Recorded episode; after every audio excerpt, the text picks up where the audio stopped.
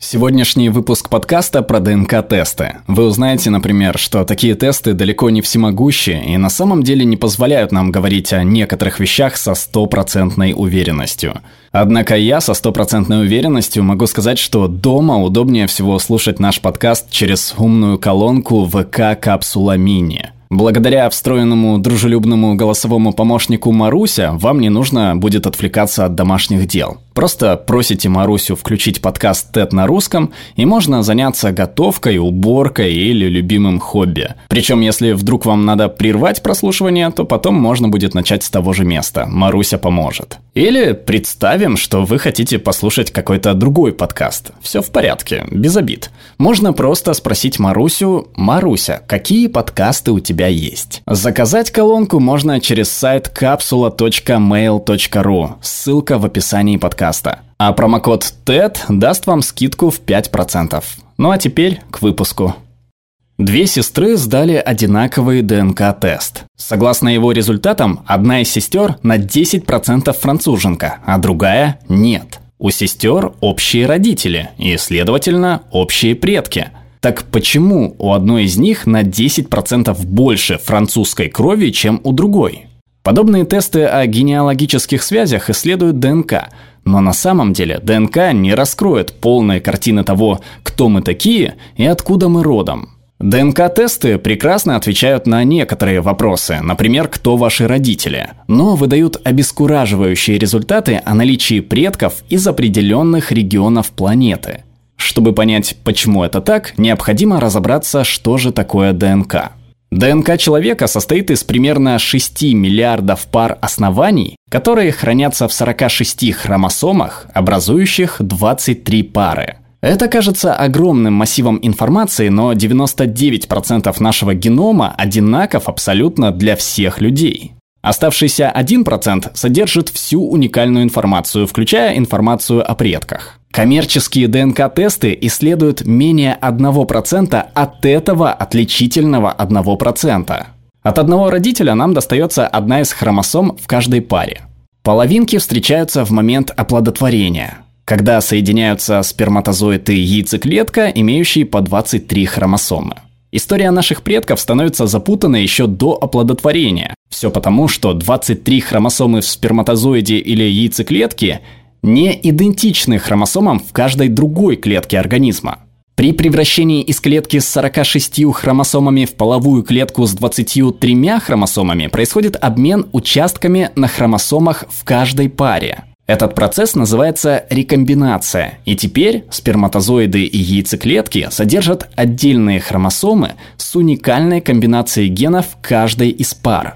Рекомбинация происходит отдельно для каждой половой клетки, поэтому хромосомы двух сестер отличаются не только от родительских, но и друг от друга.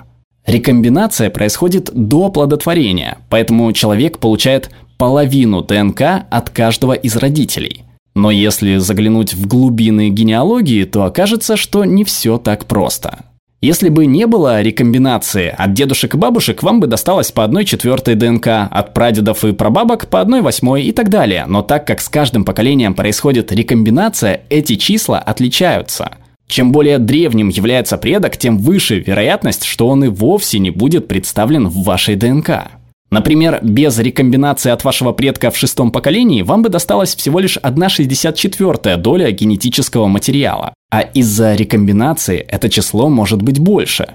Хотя мы точно не знаем насколько. А может и равняться нулю.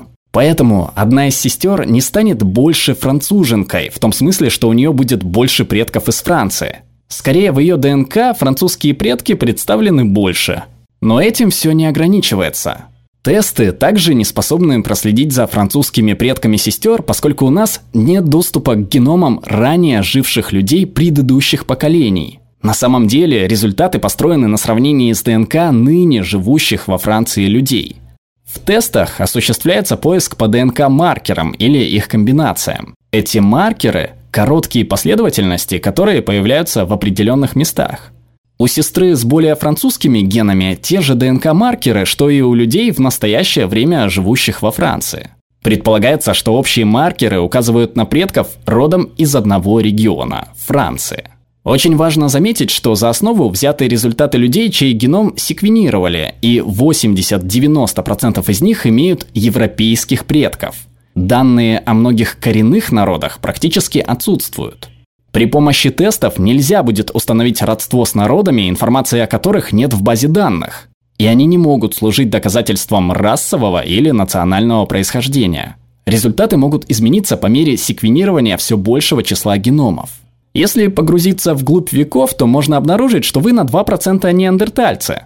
И хотя неандертальцы были отдельным от людей биологическим видом, эти 2% не являются частью 99% генов, общих для всех людей, а входят в состав 1% различающегося генома. Все потому, что около 40 тысяч лет назад некоторые популяции людей смешались с неандертальцами. Этим объясняется наличие у некоторых живущих сегодня людей предков неандертальцев.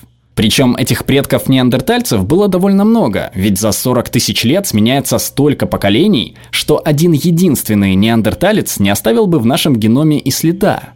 Вы можете быть как на 100% французом, так и на 2% неандертальцем. И хотя все эти данные содержатся в том самом отличительном 1% ДНК, они касаются различных аспектов.